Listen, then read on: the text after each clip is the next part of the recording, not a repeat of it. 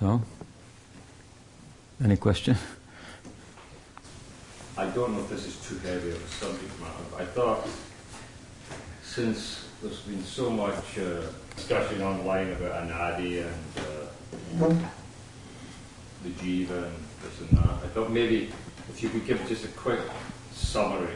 Like it, this second article you wrote online was very nice. I thought it very clearly kind of filled in the filled in the gaps, shall we say, about the first one. So I thought maybe if you could just go over that briefly. I think most of us here have read that. Go over the uh, Anadi Karma issue? Yeah, the Anadi Karma and the Jiva and the, I, whatever you want to call it, I don't know exactly. Like, might call it fall vada versus whatever. Huh. D- d- does everybody understand what he's asking?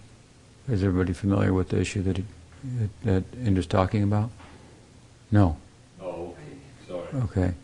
He's um, talking about the idea of uh, anadi karma. Uh, as Bhaktivinoda Thakur prays, anadi karma phale bhavanara jale. And um, of course, that's a term that's uh, widely used throughout the uh, scriptures. Hmm? uh, throughout Srimad Bhagavatam, uh, through uh, in, in, many, in many places in Bhagavatam, and uh, it uh, appears, of course, in the Vedanta Sutra that the Bhagavatam is a commentary on, and the Vedanta Sutra is um, a kind of a concordance of all of the sounds in the Upanishads and so forth, try to make sense out of them all.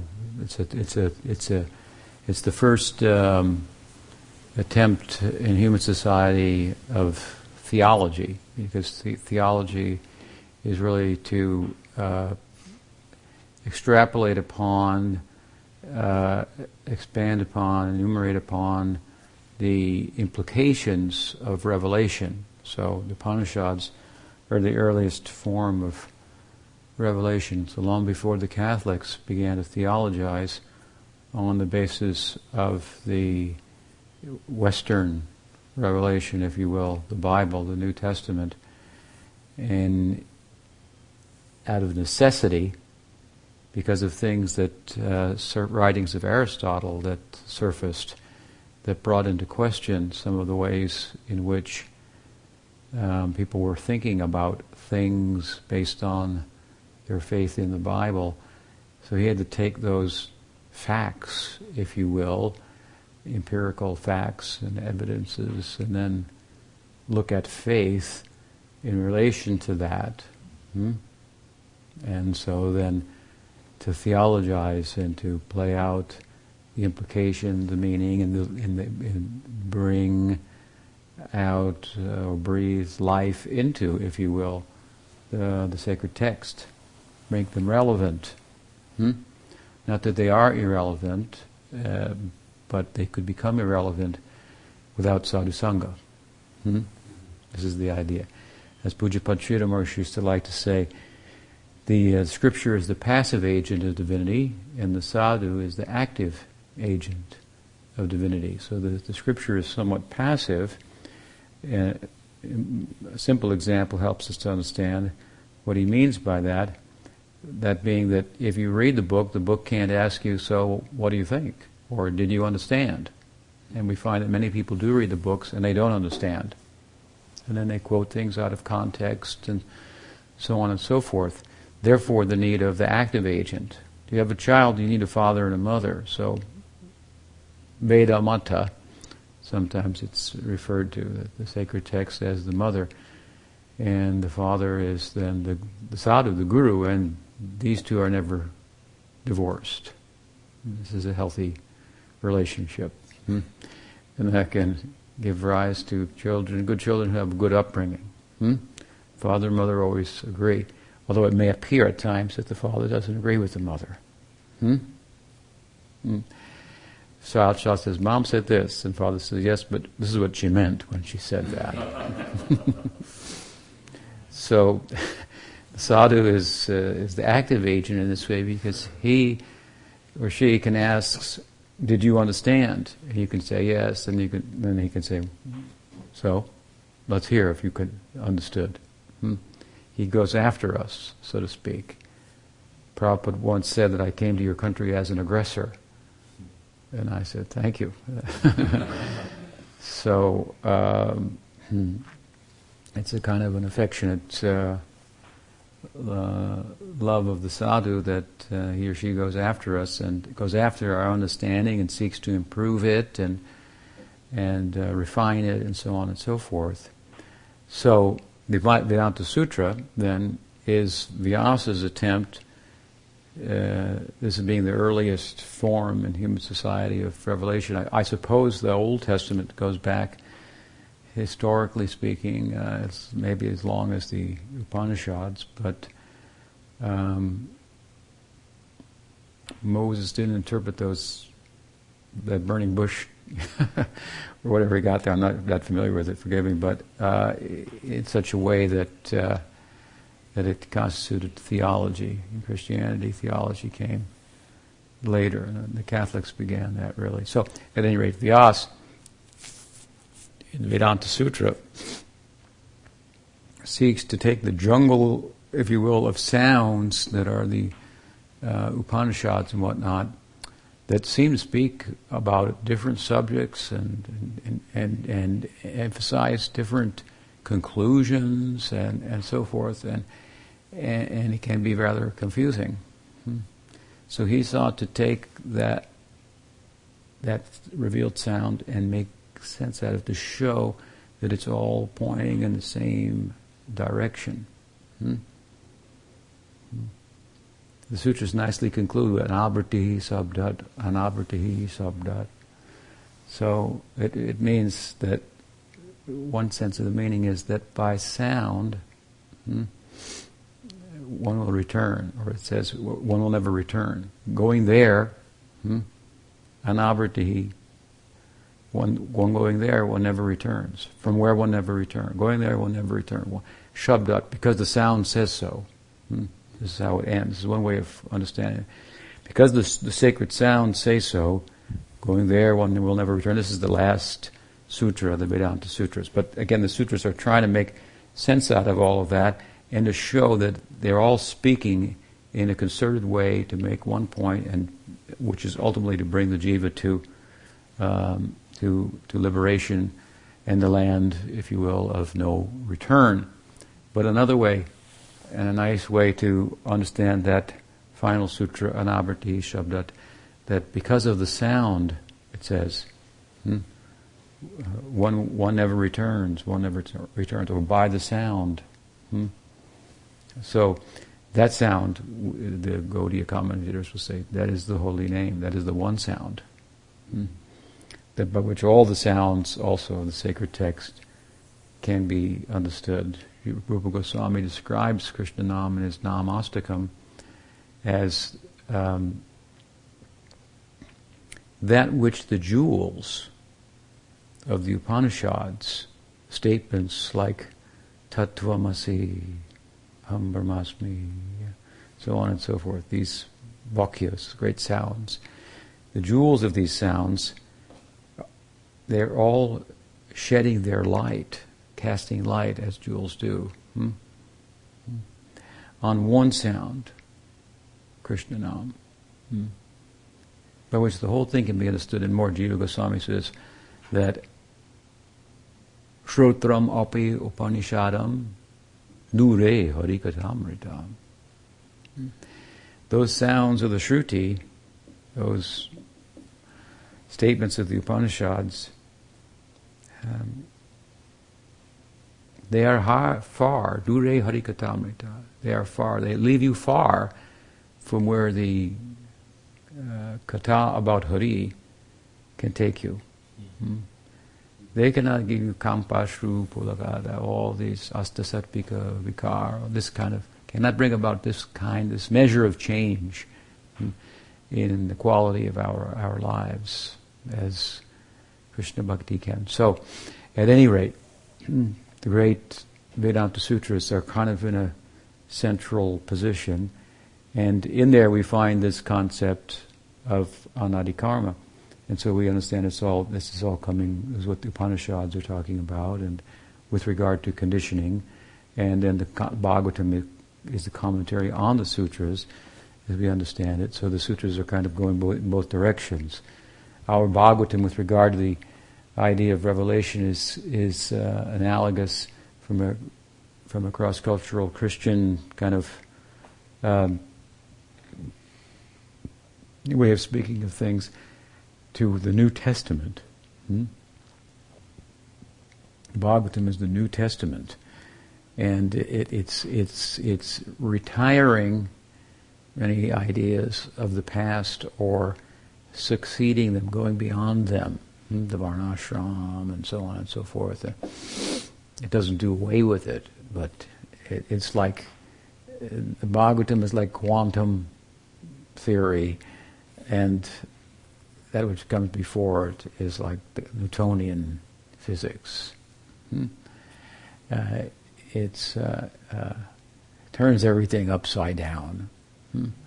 and it doesn't even appear to, at first to make sense from the from the uh, Upanishadic and whatnot point of view. Hmm? There, Bhagavan, God is the worshipable one, and so forth, and in Bhagavatam, uh, he becomes the worshipper of his own devotees to the extreme, and so on and so forth. And so it's a very, it's, it's very, it's not supposed to work like this, as they say about, you know, and they look inside the, the atom, isn't it? It's not supposed to work like this. So at the bottom level, you know, we get to the core, the subatomic, subatomic reality of consciousness is that um, it, it depends how you look at it. Sometimes he's God, sometimes he's not. Sometimes he's a particle, sometimes he's a wave. So it depends on the eyes with which we, we look. Aishvarya Gyan, Madhurya Gyan. Hmm? One side we look, he's God. Hmm? Look the other side, oh, he's, he's, uh, he has a worshipable object. Hmm. He appears not to be God. As Prabhupada used to say, all the religions are teaching that God is the most worshipable object, and we are teaching about the worshipable object of God. Hmm? so, of course, that's bhakti and personified fully in the person of, of Sri Radha. Hmm? So, the Shakti, Shakti Tattva. Anadi Karma now, of course, in the sutras, is speaking about another Shakti of Bhagawan. It's about Bhagawan in relation to his avidya Shakti hmm, and Maya Shakti and so forth. So the idea there is that um, in the sutras, at that point where it's discussed, the question arises as to God's um,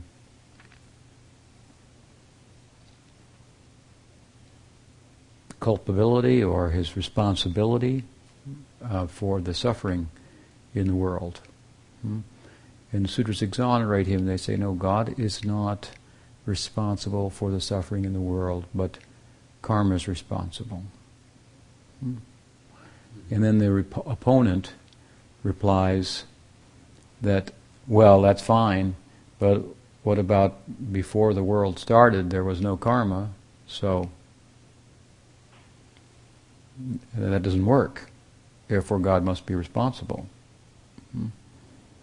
Is is the idea, and then the sutras say no because of anadi, because the karma has no beginning.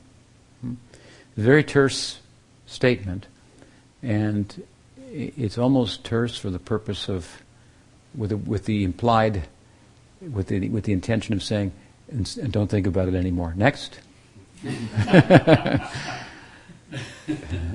but Next question? Hmm? Something like that.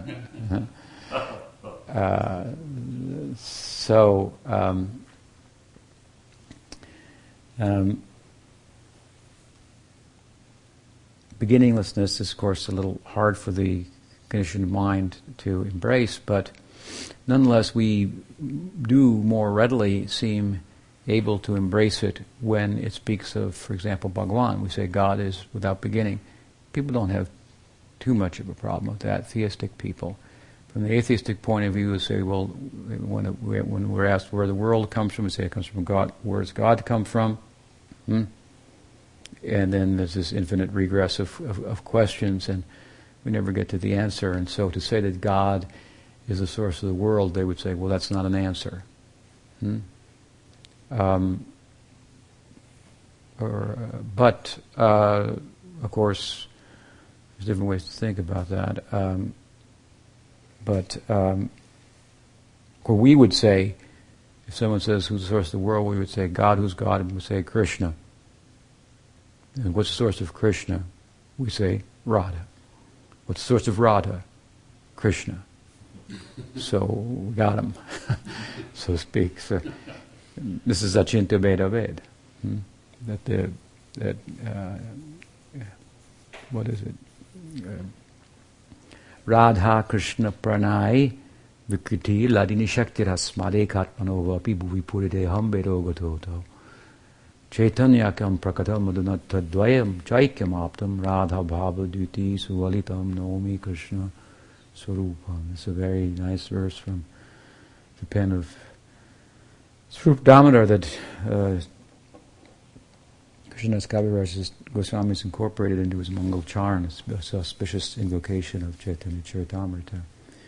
He says Radha Krishna Pranay, the, the, the, the Radha is a transformation of the love of Krishna, hmm? of love of Krishna. Uh, Radha Krishna Pranay Vrikutir, Ladini Shakti Rasmat. That, that transformation is called Ladini Shakti. It means that in Krishna is Ananda, Swarupananda. So there's Ananda of his Swarup. Hmm? But he ma- manifests the Ananda of his Swarup in the form of his Shakti. We call that Swarup Shakti Ananda. And the Ananda of the Swarup Shakti has more power hmm, than the Ananda of the Swarup of Krishna. Therefore, the, the Ananda of the Swarup Shakti has the power to overwhelm Krishna. That's what we call bhakti. That's what we call Krishna. Krishna is basically God overwhelmed. Hmm? So you see, there cannot be a Krishna in the full sense of the term, Swayam Bhagavan, without Radha. You cannot have Krishna without Radha. That's not possible. Not not Swayam Bhagavan Krishna. Hmm?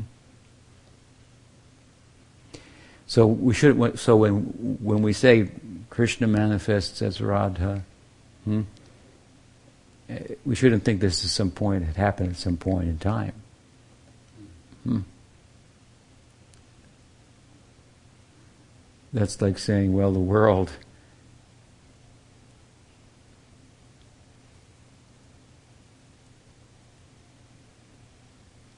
doesn't have a beginning in time because time begins after the world starts. Hmm. Something like that. so, something like that.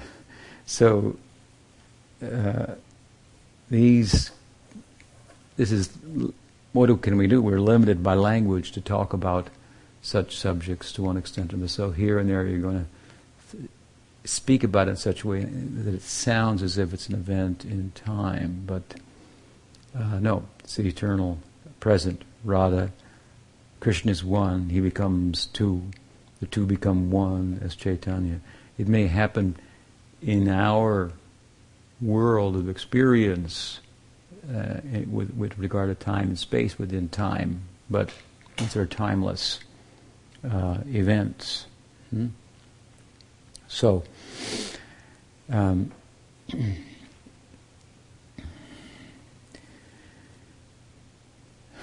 So, when we speak of Krishna, therefore, we, we, we speak of Krishna along with his Shaktis. Krishna, it's not that the Krishna exists and then the Shaktis exist later on or something like that. They're all co eternal coexisting. They have no, just as Krishna has no origin, so his Shakti has no origin. Hmm? May manifest for different purposes in different places and so on and so forth, but it has no origin. So this so so so goes so it goes, I should say, with the jiva. Hmm? This is pretty elementary. The jiva has no beginning. But we we had a discussion about this on Harmonist on the internet, and it, a lot of devotees, it was revealed a lot of devotees have some misunderstandings and a lot of maybe even Christian understandings that have been imported into Vaishnavism. They heard about Vaishnavism and they got involved, but you know Christianity uh, is a, has a, had a very very powerful influence on Western society. I mean, it ruled the world, the Western world, for centuries, and people are just coming out of it. You know now science, modern science, was born as a Christian. Hmm? Gradually, it became agnostic in its youth, and, and it's it, it's in its uh, adulthood right now. It's become an atheist. Hmm? we say for it to survive, it'll have to become a mystic in its old age, hmm? where it comes back to the religious idea, but to the heart of the religious idea and not to the various superstitions and uh, relative religious baggage and so forth that may surround the heart with a view to pump it, hmm, but sometimes uh, serves to uh, extinguish it, if you will. So, you know, even even even the um, the, the, adult atheistic uh, modern science that that uh, that sector of it, I should say, which is a larger sector, probably the largest sector of it, that rejects uh, religious ideas and supernatural and so forth, is um, uh, very much driven, so to speak, by a, by a heretical kind of a Protestant ethic. Um, so, so uh, it's a strong influence, is what I want to say, and it's subtle and and. And and and it's it's still there. I mean, we live in the Western world, so whenever whenever things come up, science and religion, it's always Christianity and religion. I wrote to an editor once who had done an article on that, and I said, you know, Christianity's not the only religion out here. And she said, yeah, that's true, but it's it's it's it's the main one, and uh, it's the one that's arguing mostly directly with science. So that's the one we deal with. Yeah, and um, and so anyway, it was apparent in a discussion that a lot of devotees are influenced by some kind of Christian like ideas, like ideas of creation. And we use the word sometimes, creation, shrishti, but it doesn't mean ex nihilo, you know, out of nothing. Hmm? Uh, according to the Eastern idea, then if it doesn't exist, it never will. If it exists, it, it, it always will. Hmm? So, um, so it is anyway with God and His uh, Shaktis. Hmm? So the sutras say, with regard to the, the problem, if you will, of suffering in the world, hmm, that God's not responsible, karma is responsible, and karma has no beginning. While this is like, whoa, the, the karma has no beginning, some devotees wanted to, wanted to kind of uh, fight with that idea. I noticed, as I say, they don't have as much trouble fighting with the idea that God has no beginning. Hmm? But then their idea of God of what is Krishna started to come, be revealed as being a little bit less than what the, the sacred texts are actually talking about in Gaudiya Vaishnavism. Because, because again, Krishna means with his Shaktis. Hmm? They're willing to think that Krishna has no beginning, but but but maybe Tatasta, Jeev does at some point, you know, the, maybe Maya Shakti does at some point, uh, so on and so forth. So um, if we think more as we should of that's why I say Krishna is not without a Shakti. Hmm? Krishna, me, Krishna means the God, Brahman with Shakti. Without Shakti, or the Shakti is latent or dormant, that's Brahman.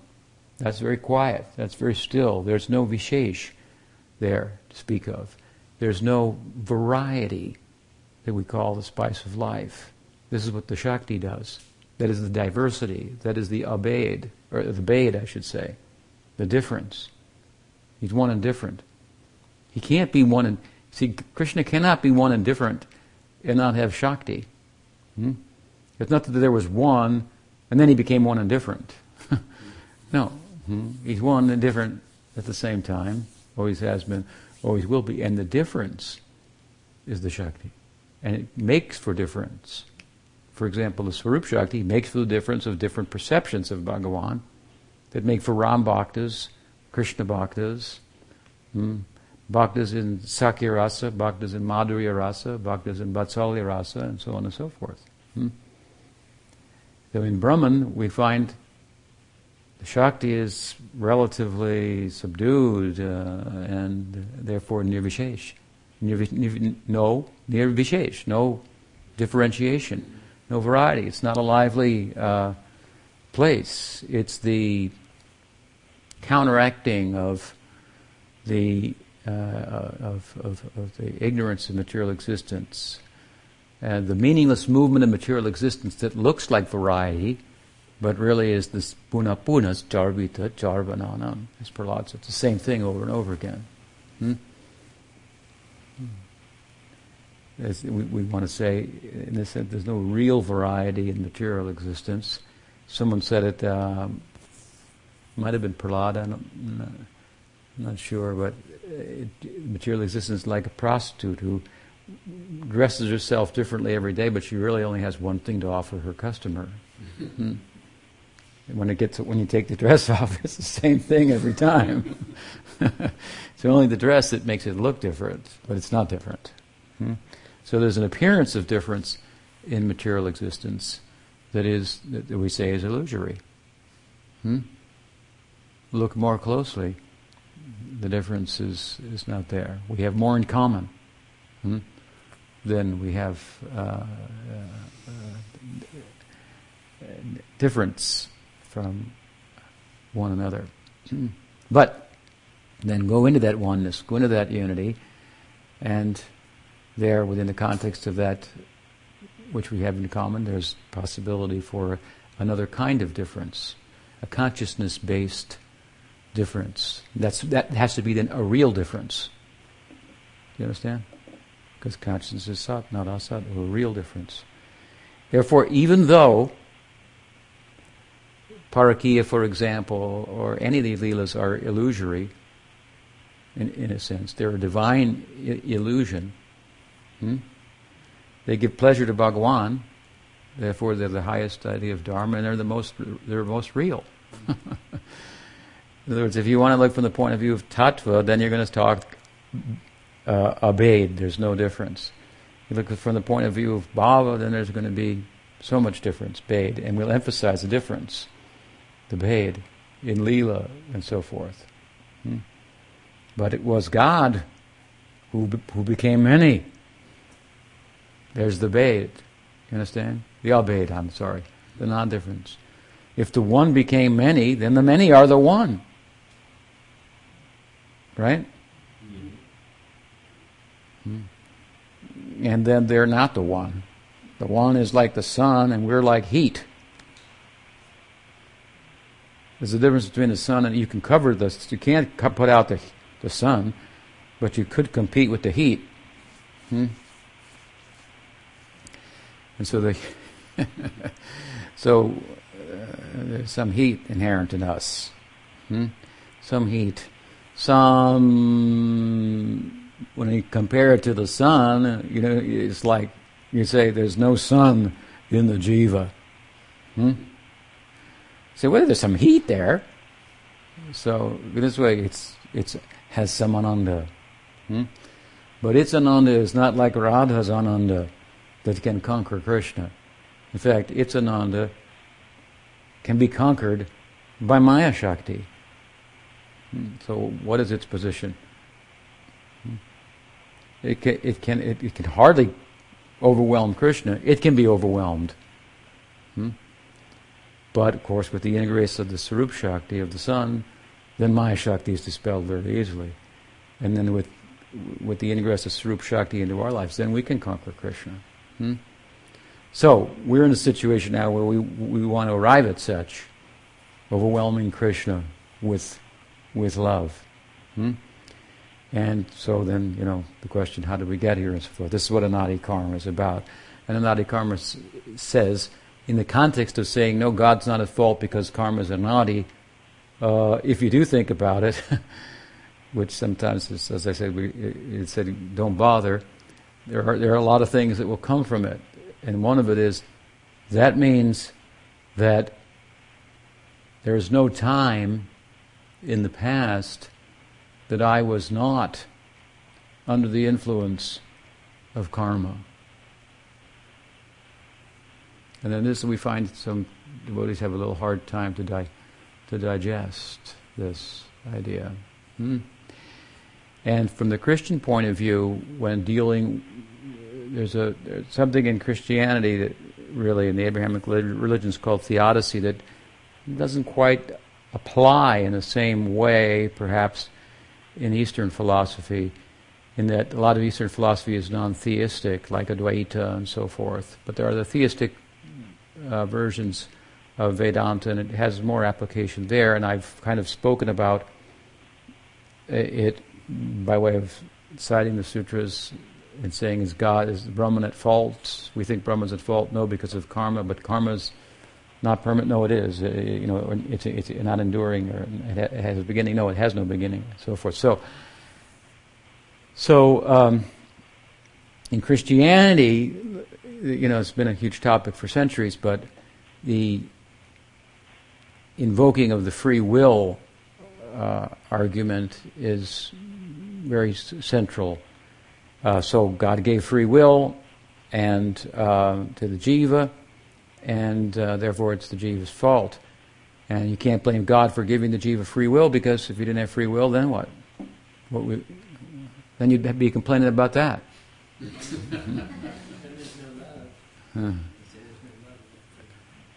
So, um, so, so, so, some would like to argue that it's it's the the free will of the jiva that's the cause of its suffering, not its karma.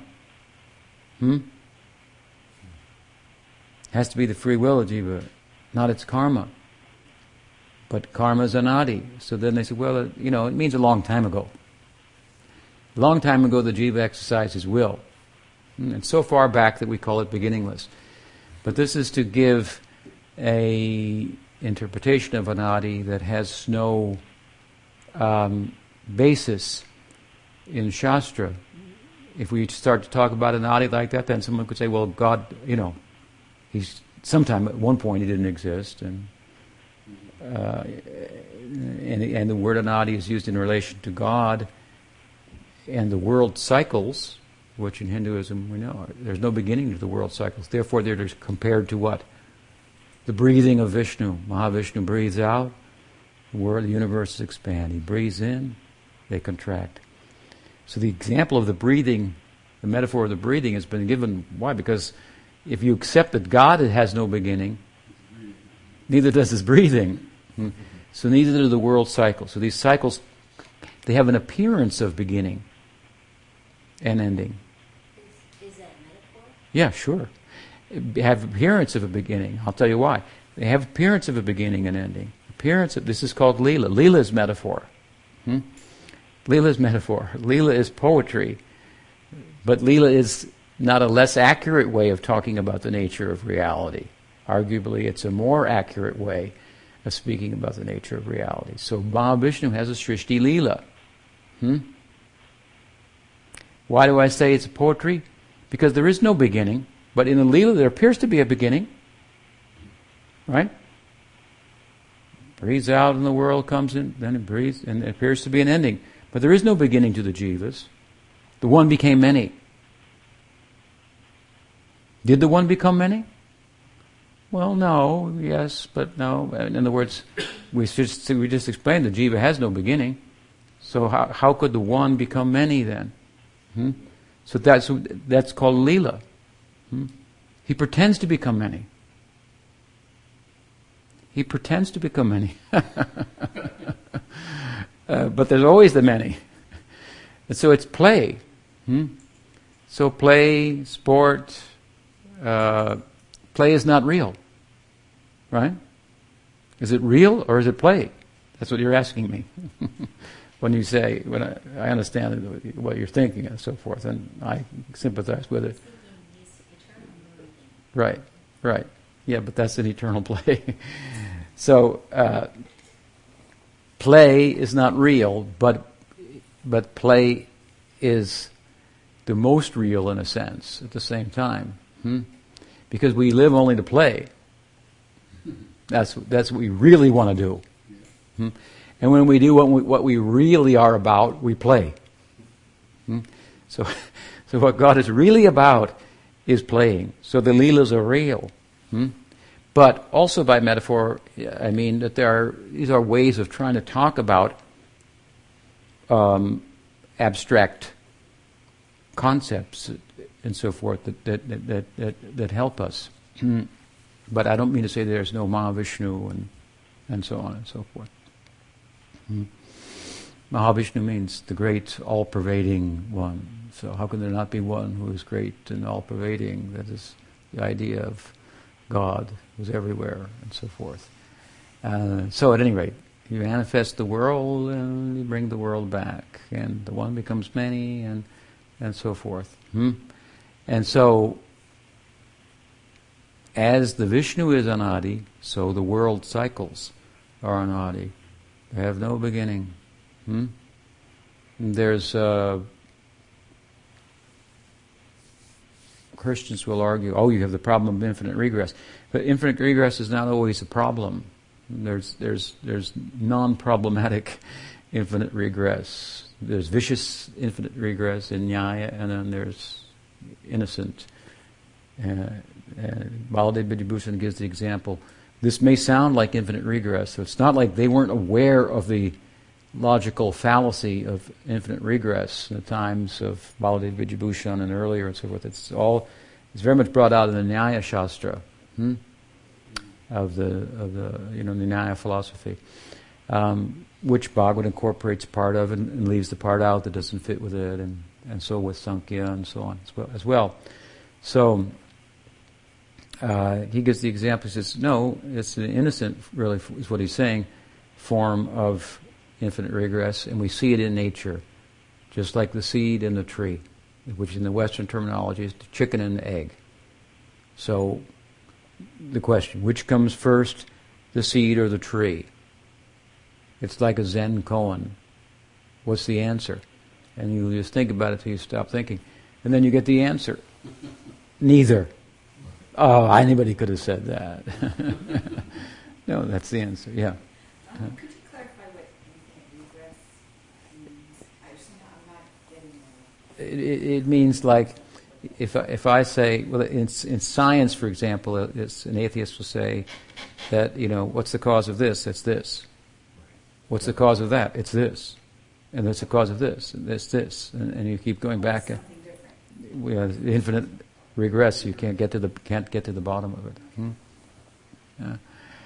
Uh, people will say Christians will say karma is faulty as a doctrine that um, that uh, uh, answers to the question of evil because you, it's an infinite regress in Hinduism. But it, that's really not a, accurate because The idea is not to get to the fault, get to the get to the origin of the original uh, uh, act, so to speak, but to but to question whether or not human society has moral responsibilities for its actions, and that's what the law of karma says very loudly to, to us. Hmm? Um, it's a, it's very much a law of deter- uh, that speaks of determinism, but it very much speaks of will as well. If it was only deterministic, what would be the meaning of it? In other words, if you can't respond to it, then what is the meaning of any of the scriptural statements that, that you should? You should resist this, you should pursue this, and so forth. So, so at any rate, so the, the, the, it may be a little easier than if we to accommodate the idea in our head of beginningless uh, karma when we start to think if God is beginningless, we could accommodate that.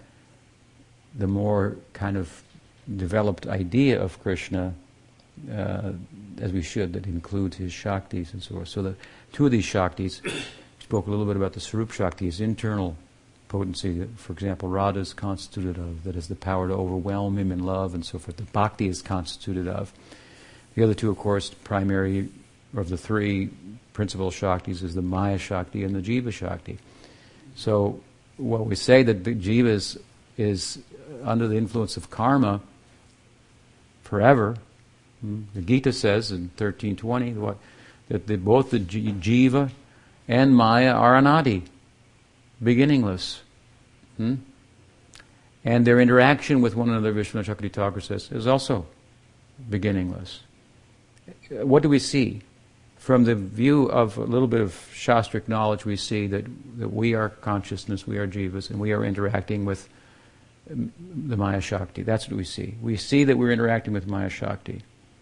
We have no reason to believe that that began at some point. So that's what we see.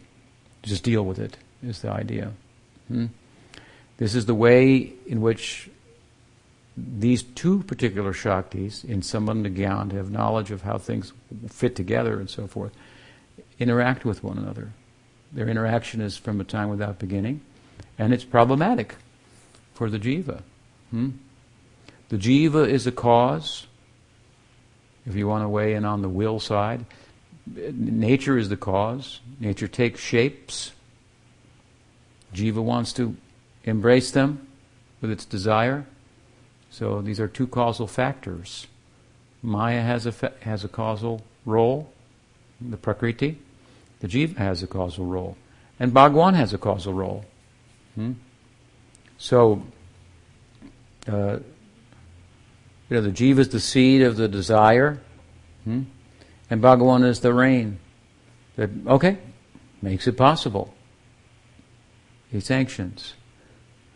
But he's not responsible for your desire. This is, this is the idea. Uh, so, we said that karma is the cause of our suffering and it has no beginning. Some people want to say, well, I had to have had a choice. I had to have had a choice. So we can say, all right, take it that way. Because how can you have karma? without a choice. Karma is action and reaction. So you have to have the action to have the reaction. So the action is the choice. But then you start, because, well, if I get a reaction that conditions me in a certain way, then I'll be forced by that conditioning to make the same choice. Hmm? So, but that so that may be true that you may choose in such a way that your capacity to choose differently becomes more and more difficult. That, that's a fact. But the fact that you have the capacity to choose cannot be um, denied. And then, which comes first? The, you know, the the, the, the, the, the, the karma or the the choice. They're both beginningless. So you got beginningless karma, you got beginningless choice. there you go. So if you want to talk about it from that side, you can say, okay, the, the, the will is, of the jiva is the cause of his suffering. Hmm. But you can also look at the other way, the karma of the jiva. So they, they're, they're, you know, you, karma means, in, in fact, one sense, karma is the better word to use because karma includes the choice. Karma is not just a reaction to, to nothing. Hmm? It's a reaction to an action. An action is also karma.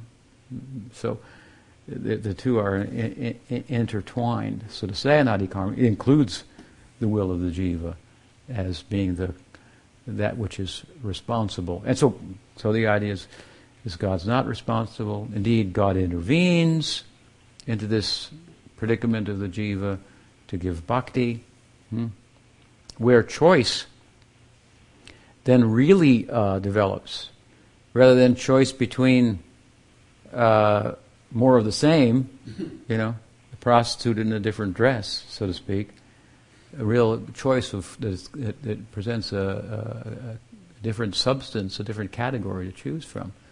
Chance to choose uh, bhakti. Of course, the Bhagavan is so loving in his intervening that we become predisposed. He makes us predisposed to make the right choice without our knowing. Hmm? That's called agyata sukriti. The sadhu comes and creates some agyata sukriti. We start to become predisposed to make the right choice in due course because of that opportunity being presented to us. So God's the aggressor. Hmm. the affectionate aggressor. He comes to the world, and he comes to the world through his Kripa Shakti, means his devotees.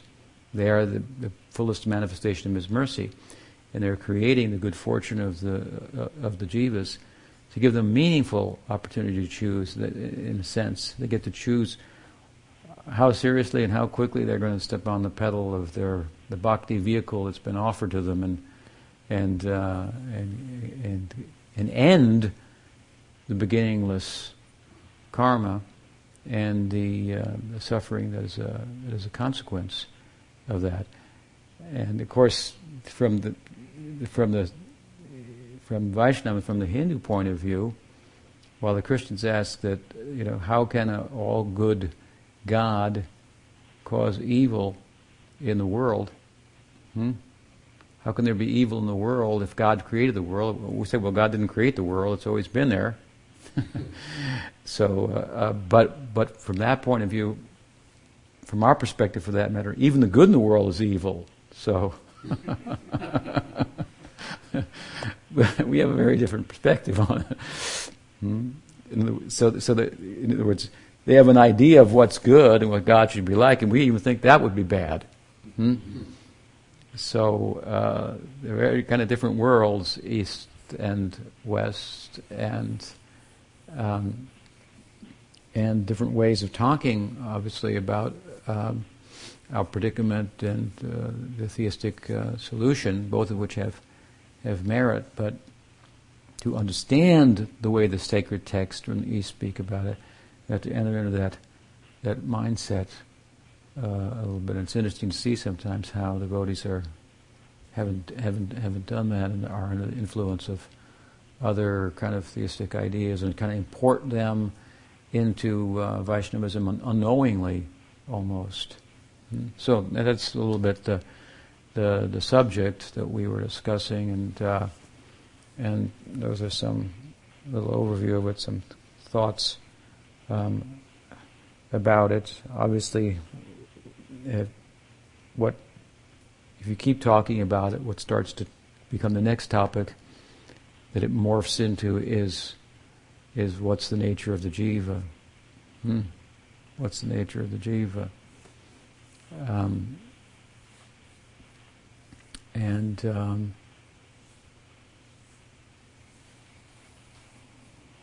and, then and therefore we say, well, you know, it's uh, it's it's it's a, it's a well, that's an interesting topic. That's a big topic. I don't know if we should go into that here, but yeah. I was just thinking it's a it's a dangerous subject matter because, from my perspective at least, I've seen that when people start to get into that, not necessarily boys, but that they tend to move very quickly towards Mayavada because it would appear that reality then becomes very solidly one. You know, the merging with Brahman or something like that. That's the only hope type of thing. I don't understand. Well, to go the endless karma thing, right? Um, you see, well, uh, Jiva Tattva is uh, endlessly suffering in this world. So, to to what is reality? Reality is Brahman. So the only hope you've got is to literally just get out of Brahman, to, to merge with Brahman. How can you do that without bhakti? Right. Well, they would say that you can do it without bhakti because it's basically part of us. We are Brahman, therefore we just have to realize that, and therefore we become lost in that idea. Well, then, you, yeah, well, the, the, the Mayavadis do say that, but then, then, then there you have to discuss whether the the jiva is eternal itself, or whether it's only an appearance of uh, there's only an appearance of the jiva. Hmm? But yeah, I see your your your, your point. Therefore, you know, we don't have the argument detached from Scripture. Scripture has to be cited to support whatever position one's going to take. Um, but uh, even the Mayavadis acknowledge that Krishna spoke the Gita and so forth, came to the world for intervention. What did he intervene for? To tell you that you weren't an individual and that you were him, and it was he, it was he that fell down and somehow became super, superimposed by by Maya, and, uh, and so so. I don't think too many devotees have become m- Mayavadis, so persons. Oh, I see what you're. I see. What you're I saying, wasn't yeah. I was trying to, that particular argument. Well, you see, uh, if you want to say, okay, so, so the Mayavadis would say that the jiva is Satchitananda, but there is no real jiva. Jiva and Brahman are one. Brahman is Satchitananda. Right. Hmm? Therefore, the jiva is Satchitananda, but it, but it, its problem is it's thinking that it's that it's a jiva when it's actually Brahman. Hmm? So then, if you w- want to take that art line of reasoning, then you have to think, well, okay, Satchit Ananda. Hmm? Of these three, you know, we exist, we, we are knowledge, and we're, we're bliss. And we have the capacity to, uh, to exist, to, to experience knowing and, and loving. Hmm? So, uh, how will knowing and loving be really fulfilled or expressed in Brahman if there's no other? If we if we if we conclude that really people are existing for loving, hmm, then uh, in transcendence there has to be a significant other in order for that loving to have its full full meaning, a consciousness other. So there has to be some distinction then between the jiva and Brahman. Otherwise, it's a very then because if you want to talk to people in general, like you're saying, and they might respond like this, this is also how they'll respond. People will respond readily to the idea that they love is where it's at. You know, that, that that's that's that, that I got I got that. You know, so so if the loving component of the of the so-called Satchitananda Jiva is to is in other words, if I exist, I know that I exist, and I exist for the purpose of loving. hmm, Then, um, then for that purpose to be fulfilled, okay, I have to stop loving things that don't love back, so to speak, that, that don't have the capacity to, to reciprocate and so forth, and that, that going after don't really constitute loving, and that's why they don't reciprocate, because they're more really about taking, hmm, acquisition and so forth and so on. So, okay, I stop all of that. Now I've stopped kind of pursuing something that looks like love, that's really counterproductive to it. Hmm? Fine, uh, but if I want to really pursue my loving uh, capacity, uh,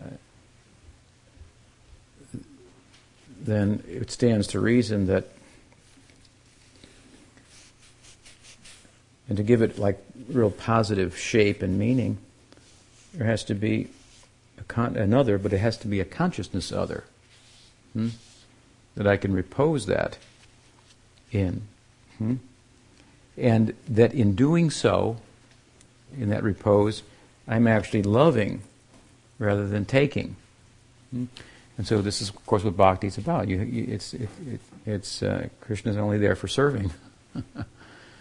uh, and even if you go after Krishna to get things from him, you end up getting things taken away from you hmm? in due course. That's what he does to his devotees. Shiva may give them things, and, and so Krishna tends not to, right? Hmm? So, therefore, it's fair enough. You can go after him for things and so forth, And it's even recommended if you're going to go after things, go after him. Therefore, in Bhagavatam, after describing, after describes the various different deities, if you want good health, worship the sun, if you want this, and he goes through this to the beginning of his talk with uh, Raj Parikshit. He concludes that section by saying what? Akama sarvakama va moksha kama udaraditi vrena bhakti yogena yajeta purusham param. But in the long run, he says, the long and short of it is whatever, whatever you want. If you want nothing or you want everything, or if you want liberation, hmm? and do bhakti yoga to, uh, thank you, uh, to Hari. Hmm? This is what you should do. So there's, sometimes we say, well, I don't want to pray to Krishna for you know material things, Maharaj. What should I do? I said, pray to Krishna for material things. yeah, go ahead, go for it. You know, it's because the tendency to take shelter of Krishna comes in you. That's the real value. Hmm? He may give you something, he may not. Hmm? But develop the tendency to take shelter of Krishna. This is Sharanagati. That Krishna is my maintainer, not anybody else. Hmm? And so, uh, it's it's it's difficult, if not impossible, to approach Krishna with the idea of ta- getting taking from Krishna or getting something, which isn't haituki, unmotivated, and so forth. Uh, uh, because in the context of doing that, he starts to hone your taking, your, you, you, you, the extent he starts to accept whatever little giving is there. Hmm? This is kind of the guru's business. Whatever the guru, the, the giving, whatever giving motive is in there, mixed with your taking motive, he takes the giving part out, sends it to Krishna. The taking part he keeps and it's like a juicer, you know. It, throws away the pulp. Compost the pulp. And the seed, have turn into compost. We'll do something with it. We'll turn into compost and we'll grow more fruits and and so forth. The guru's expert at figuring out how to deal with this. Uh, he's a big garbage collector, basically. He's a recycler. Very environmentally sensitive person. Very creative. So, uh, and the juice goes to Krishna. Hmm? And so then our, then there's reciprocation on that, and in, in this way, our capacity to give starts to be is increased, and then it, it, it, the, object is the motive behind it is honed, so to speak. Hmm? Um, and, and, and, so we, we're finding a significant consciousness other who we can give to. Here we appear to give, but we don't really give, and um, we're on the take. So, so if the jiva is by nature hmm, ananda or has a loving capacity, hmm, then then in transcendence, for it to be fulfilled, it, it, it, it, doesn't it would not appear that the mere uh, ending of its taking constitutes the full face of its loving potential. Obviously, if I stop taking, that's an improvement, but that's not the full face of giving. Hmm? You have to stop taking in order to give, but but there's more to it than that. So to come, like I say, come from negative numbers to zero is zero is positive from that perspective, but then there are positive numbers beyond there as well. So bhakti is about the positive numbers, and so we posit, therefore, a consciousness other, hmm? Bhagwan. There's us and there's God. There's no nityo and nityanam, chetanas, chetananam. Hmm?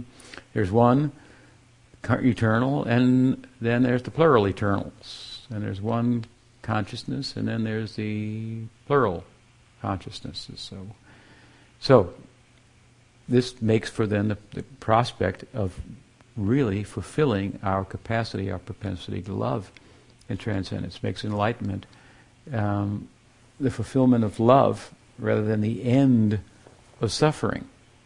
Hmm? Indeed, suffering will end readily and entirely in the context of loving. That's a very beautiful idea. I mean, in other words, in bhakti, there's no problem the, devotees don't suffer. You say, well, Maharaj, um, you sure about that? uh, you know, what it means is it doesn't mean they don't go through the motions of suffering and, and, and so forth. Hmm? What it means is that if you're doing bhakti, then it, you're, you're serving. So the results aren't yours. It really doesn't matter what happens. You understand? If you're serving, it really doesn't matter what happens.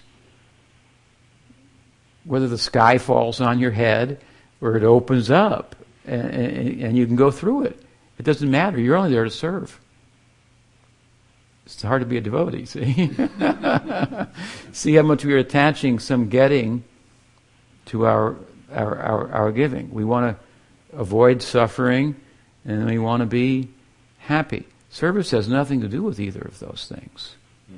It's just about serving. And if for serving I have to be unhappy,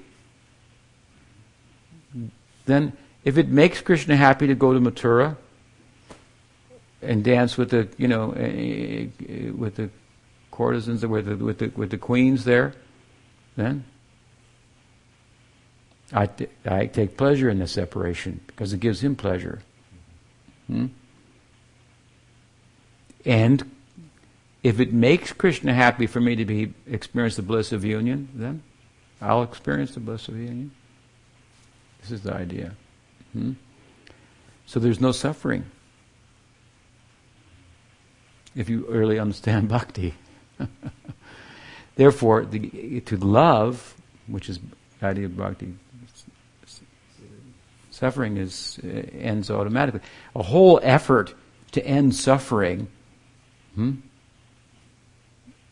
of the of the jnani of the Mayavadi, so to end suffering, seems very futile to the devotee.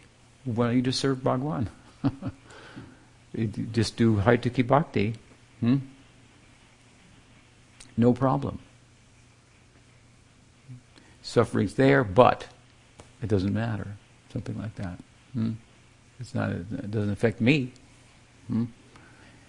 So, the this is a more comprehensive idea of of how one's loving capacity can be uh, fulfilled, we can, we can reach the, the, the, summit of that. If that's inherent in the jiva, capacity to love, then there has to be, as I say, you can't have a Mayavad doctrine and think that that's going to be fulfilled. That may end suffering, but it may end you too. So I don't know. Is that valuable? I could say to you, I give you two choices, Bob. Is Bob right, Robert? You want to end suffering? Okay, I give you two choices. I could kill you right now and it'd be over. right? Or you could serve. Hmm? Yeah. Simple. Problem solved. Mayavadis, that's it. Out the door. It's retired forever. Yeah, yeah, yeah. Yeah, it doesn't make any sense. Yeah. Very easy. Yeah. That anand, Satchit anand or jiva. Yeah. What is the difference between that chit and the ingress of Swarup Shakti? What is the difference between that? That chit, that ananda? Anand, that anand, yeah. Well, like I said, it's like the difference between sun and heat. Heat is derived from sun. Hmm? Heat is derived from the sun. Um, so it's related, but it's it's different. It's a different. There's a different quality to it. Hmm? I can't put out the sun, but I could turn up the heat or turn up the cold or turn up the air conditioning, something like that. So therefore, the it's de- in other words, it's derived knowing. It's derived ananda. It, it's not independent.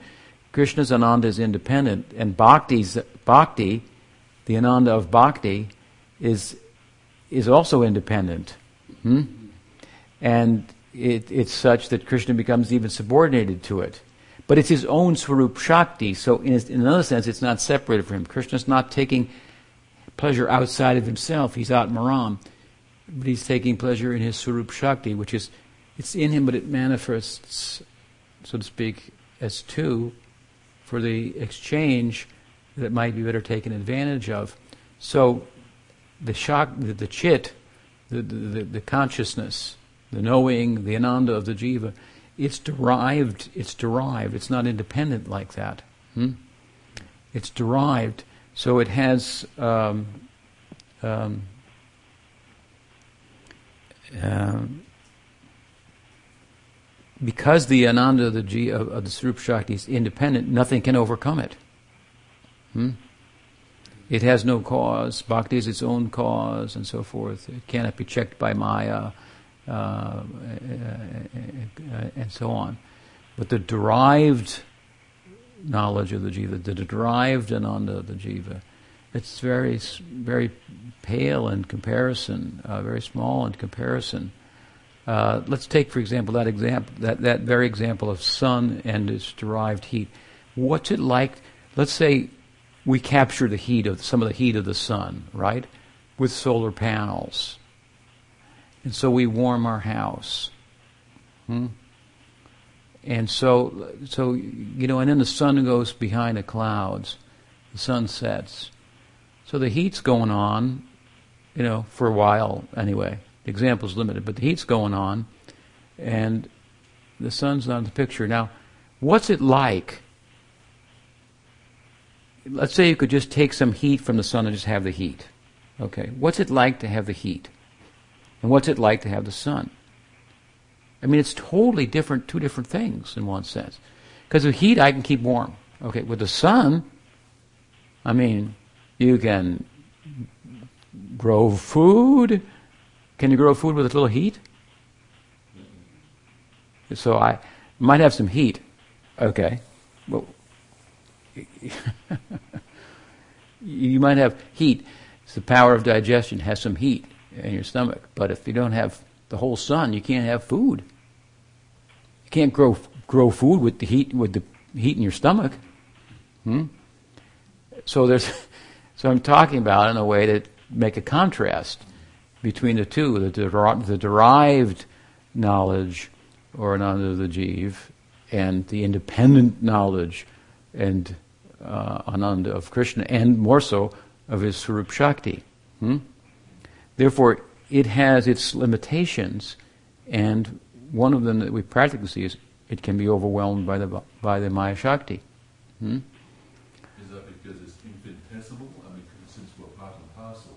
Yeah, well, you can say that- that's the example we use, that it's part and parcel, but it's infinitesimal. It's a very small amount.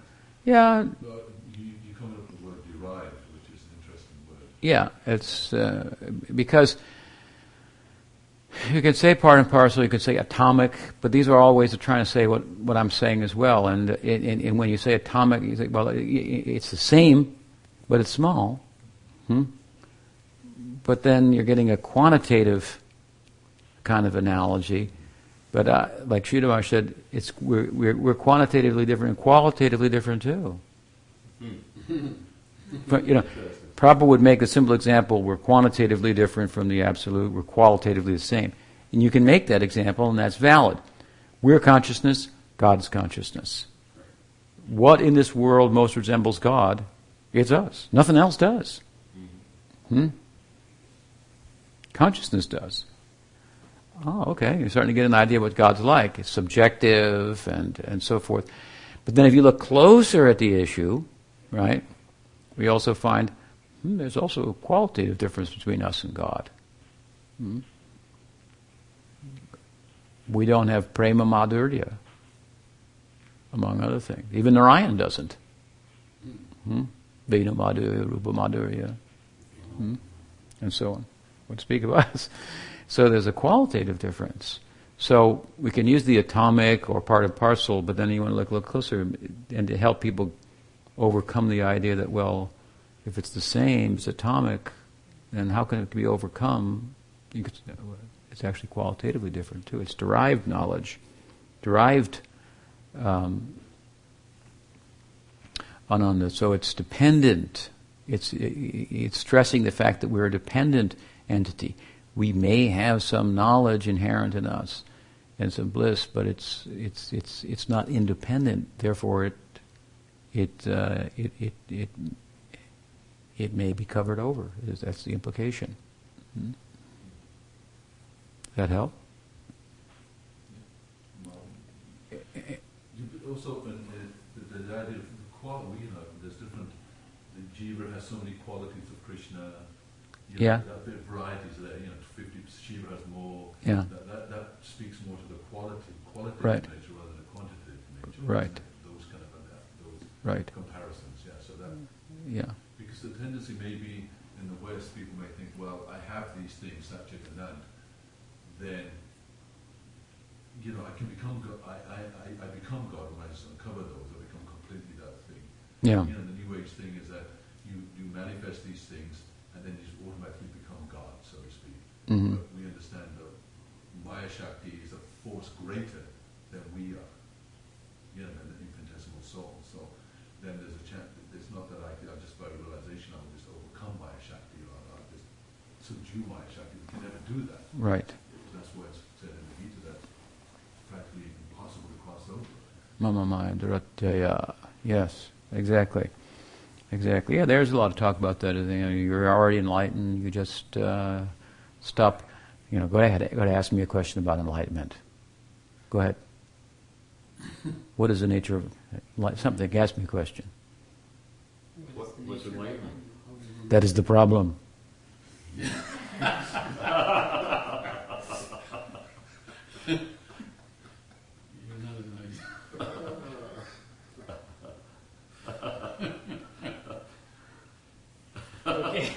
never back it again. And everybody's. "Whoa," yeah. You are you are, you are you are thinking there is something called enlightenment. Stop thinking that. Stop thinking that. That is your problem. Feel better now? That's it. That's what they do. Well, that, Hmm. that's the point. Because they think they're greater than Maya Shakti. They don't accept the potency of Maya Shakti. They're saying, well, just, just become. But then, No, do not become. That is the problem. You are. So why are you sitting there then? I'm sitting there as well. there is only I. Oh boy, it's a very small room so many eyes in the tip of my thoughts. Small is big.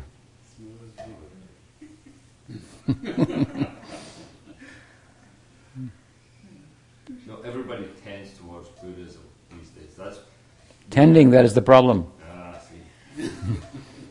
but this is the antithesis of Christianity is Buddhism. See, Buddhism is popular. is atheism. So. hmm Yeah, so I mean, uh, there's a lot of talk like that, and it's unfortunate, and uh, it's uh, therefore we have some service to do to help uh, people understand, and therefore Prabhupada was very fond of, and appropriately so, of invoking the texts, you know, to, to really uh, where we can talk about it systematically and have a, a standard of knowledge to refer to and so forth. Hmm.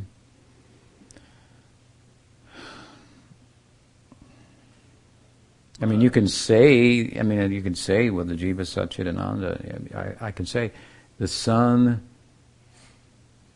and the sun's rays. So you're like one of the rays of the sun. Everybody like that and so forth. Okay, fine. But the difference is what? Right now, there's a sun out, but it's above the clouds, right? Meanwhile, there are sun rays here that make it light enough for us, for us to see, but they're covered by the covered by the cloud. So there are rays here that give some light, hmm? but they have the capacity to be covered by the cloud. Hmm? The sun never has the capacity to be covered by the cloud. So while we might say that the, the, the, the, the yes, we're all like rays of the sun, we're all consciousness. Everybody like that and think, I am the sun. But there are cloudy days, right? And so those rays have the capacity to come under, and we were just using an example here, but under the influence of, of the clouds, and their capacity to illuminate is limited. Hmm?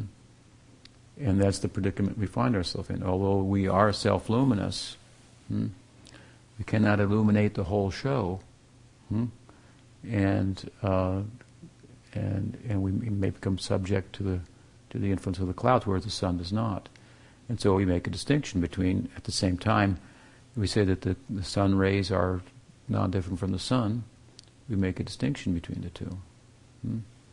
And we say, yeah, you may be the ray of the sun, that's great. Hmm? But there's a big difference between you and the sun right now. Hmm?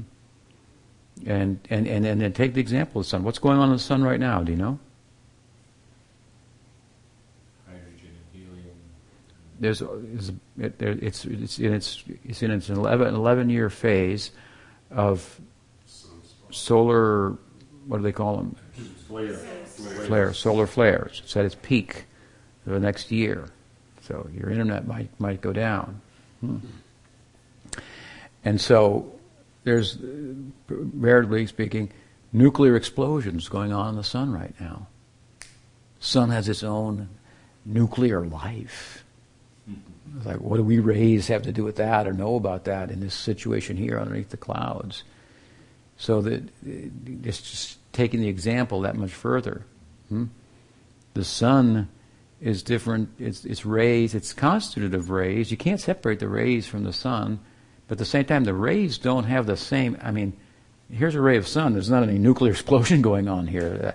In the sun itself, Leela's going on. It's exploding. Hmm? The sun itself is exploding emotionally, and sometimes big flares come out. Varaha. Nrsimha. And they, they, they affect the whole atmosphere of the material existence, and then the Purana guys write it down. Hmm? That was the Varaha. Hmm? And it, it, it, changed the quality of the, of the space, of the ether, and uh, and so on. So the sun is like Godhead, and his having his emotional life erupting constantly, and we're just a ray. Wow, uh, and so there's a difference at the same time. I think you can make good good analogy to explain away the Mayavad. But you know the other one was quite good. Do you want to end your suffering? You got two choices. You can either serve Krishna or die right now. I can shoot you right now. Suffering will be over. Uh, something like that. So to kill your soul, to do away with your individuality, hmm? this is Mayavad. That there is no individuality, and therefore, if I realize that, I'll not suffer. That, that you can end suffering at the cost of your individuality. Then you wonder, well, who's going to enjoy the no suffering? who's going to experience the, no, the non-suffering? Hmm? Yes.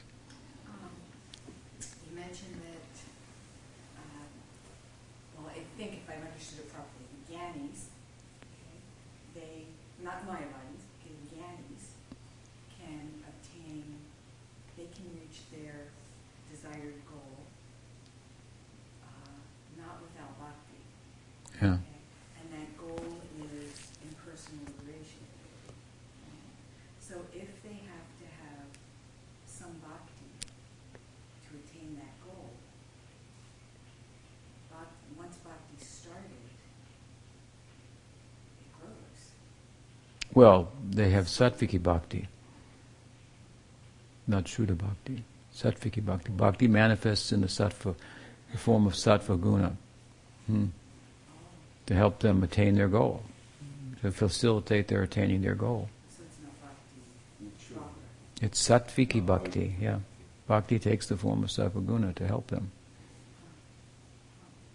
And therefore they say bhakti is made of sattva guna. Yeah, that's the bhakti they're familiar with.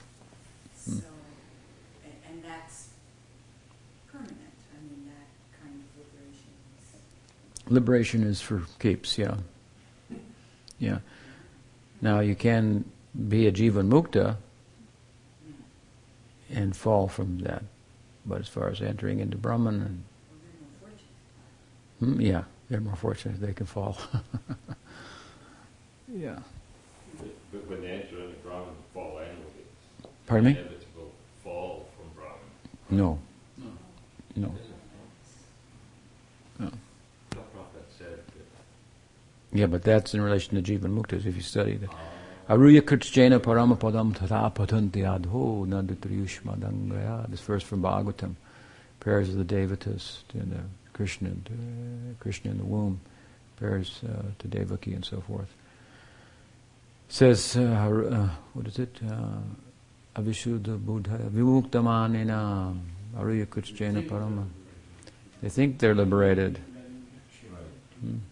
That means uh, this is invoked in Chaitanya Charitamrita, and twice, and uh, Krishnadas Kaviraj Goswami says Jivan Muktas. He's using it in relation to the Jivan. Jivan Mukta means they're liberated, um, but the prarabdha karma is not finished. In other words, they pull out the, the plug of the fan of their karma, so to speak, but still, but the prarabdha, that which had already started to manifest, is still going around.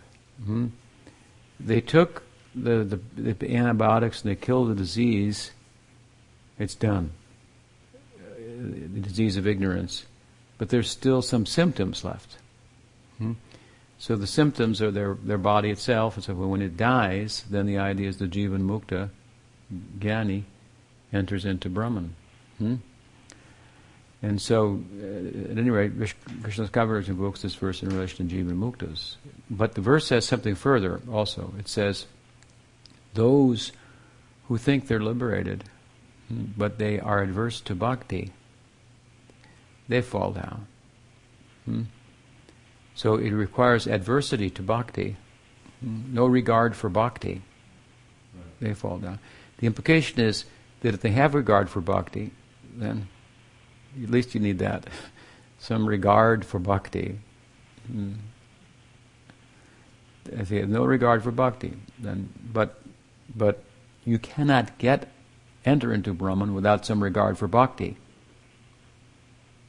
So you can't fall from Brahman. Hmm.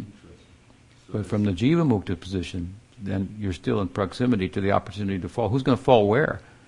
In Brahman. Who's going to fall where? There's no what's going to make you fall. There are no modes of nature there, and so forth. I know Prabhupada would speak about it in Bhaktivinoda Thakur in some places real strongly because it's just, just such an anti-Mayavad uh, thrust, which is so appropriate for you know breaking ground and trying to introduce people to devotion because you've got to get that out of your head first. That's why Chaitanya Mahaprabhu on the way to Vrindavan stopped in Benares. Hmm? This is Mayavad. You've got to get the Mayavad out of your head before you can enter into Brahman. And there's some discussion with Prakashananda and this kind of thing hmm? began. Hmm? So you've got to get this Mayavad out. So this, you, it's a very nice point, actually, because Krishnadas Kaviraj Goswami in Chaitanya Charitamrita, after he gives all his Mangal verses, hmm, the last Mangal verse about the Panchatattva begins with the, glorification of the Panchatattva and it ends with the glorification. Panchatattvatmakam Krishnam Bhakta Rupa Svarupakam Bhaktavataram Bhaktakhyam Bhakyam Namami Bhakta Shaktikam. And then on the beginning end it's what? Hmm? Bande Gurun, Isha Bhaktan, Ishana, Abba, Ishana. Hmm? Tat Prakasham, Sachat Shakti, Krishna Chaitanya Sanjnakam. So, along with the pr- principle of the Guru, the five tattvas are invoked, right? That's the beginning of the Mangal Charan. The Mangal Charan ends with the glorification of the Panchatattva. After Advaita Prabhu is described, then the Panchatattva and it includes Shrivas and uh, Shakti Tattva and Gadadhar Shakti Tattva, are glorified. Uh, uh, they're glorified along with Advaita Nityananda Chaitanya, it's the one uh, mantra. I think Kavi Karnapur probably authored that, uh, and Krishnadas Kaviraj used it. So, this is the end of the Mangal Charan. And then what happens suddenly there's a sto- this, he begins the story of Chaitanya Mahaprabhu going to Benares, which is told later again in the in the in the, in the Madhya, end of the Madhya Lila in greater detail. Why is he telling that there? Hmm? So he tells that. After he tells that story, then he reverts back to telling his own story about how he came to write the book and uh, and so forth, how he's blessed and got the garland of Madan Mohan and so on and so forth. And then he starts introducing the different players or the branches of Nityananda, they're the branches of Gadadhar and uh, Dvaita and all the players in the drama, and when they're all, so many of them named, then he begins the narrative of the Leela with the, the advent of Chaitanya Mahaprabhu, then the birth of Chaitanya Mahaprabhu, and it follows sequentially, and so forth. So, what's that Leela doing there? Well, it's just cut- stuck in there, and it, it, already, it comes later in the chronology as well. So it, it's, he made a big emphasis. Get this Mayavad out of your head. I've spoken about bhakti here. Let me make an afterthought. And by the way, it's not Mayavad. That's not what we're talking about here. hmm That's how to t- draw something from the way in which he arranged his his book. So, for Prabhupada to come and, and as he did, and make such a heavy emphasis on Mayavad, I mean, Prabhupada took created opportunities in verses to to yeah to critique Mayavad that, that aren't there in the verses in, in, in a sense. I mean, he, this was therefore he called himself what? How did Prabhupada think of himself? Nirvishesha shunyavadi paschatadesha tadane gauravani pracharane. Hmm? Uh, so uh, for good reason. So he would sometimes say, yeah, yeah, go to Brahman and hover, and then the Sila come down. Uh, without bhakti, there's no no standing. But if you look carefully, that's true. There's no bhakti. You can't really have standing in Brahman without bhakti. Yeah. On that point, the, the verse in Bhagavatam, it says, does it think they're liberated? So would a jiva mukta who is actually, He thinks he's liberated. but, but, but one who, who has proper regard for bhakti, for bhakti, but is nonetheless pursuing Brahman, they fall down also potentially? If they did what?